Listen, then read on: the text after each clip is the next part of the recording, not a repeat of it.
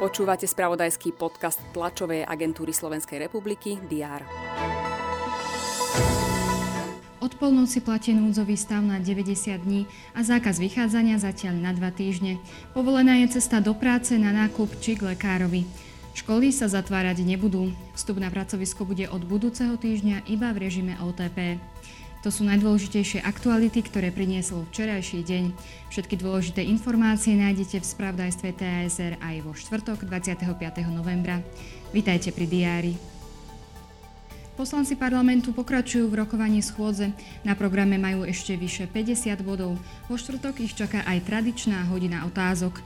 Členom vlády sa chcú poslanci pýtať na témy súvisiace s pandémiou či očkovaním.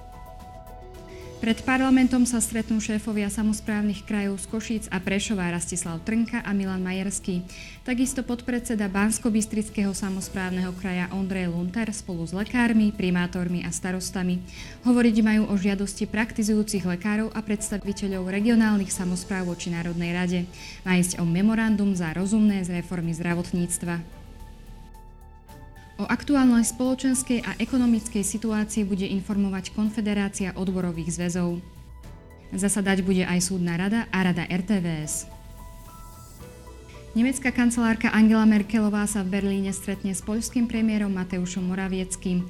Ten je na ceste po európskych metropolách, aby diskutoval o aktuálnej migračnej kríze na poľských hraniciach s Bieloruskom.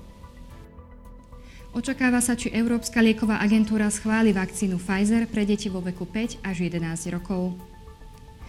Európska komisia predstaví návrhy zamerané na posilnenie integrity volieb.